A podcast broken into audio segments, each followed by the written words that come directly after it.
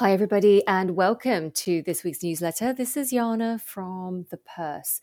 So, in this week's newsletter, we highlight that investors are beginning to recognize the opportunity in women's health, and female investors are a driving force. And don't forget to listen to the Purse podcast interview with Abby Davisson, who is a social innovation leader, a career development expert and a co author of the book Money and Love An Intelligent Roadmap to Making Life's Biggest Decisions. You can review the news in brief so you stay on top of global financial, economic, and investing trends. I hope you enjoyed this week's newsletter. Until next week, bye for now.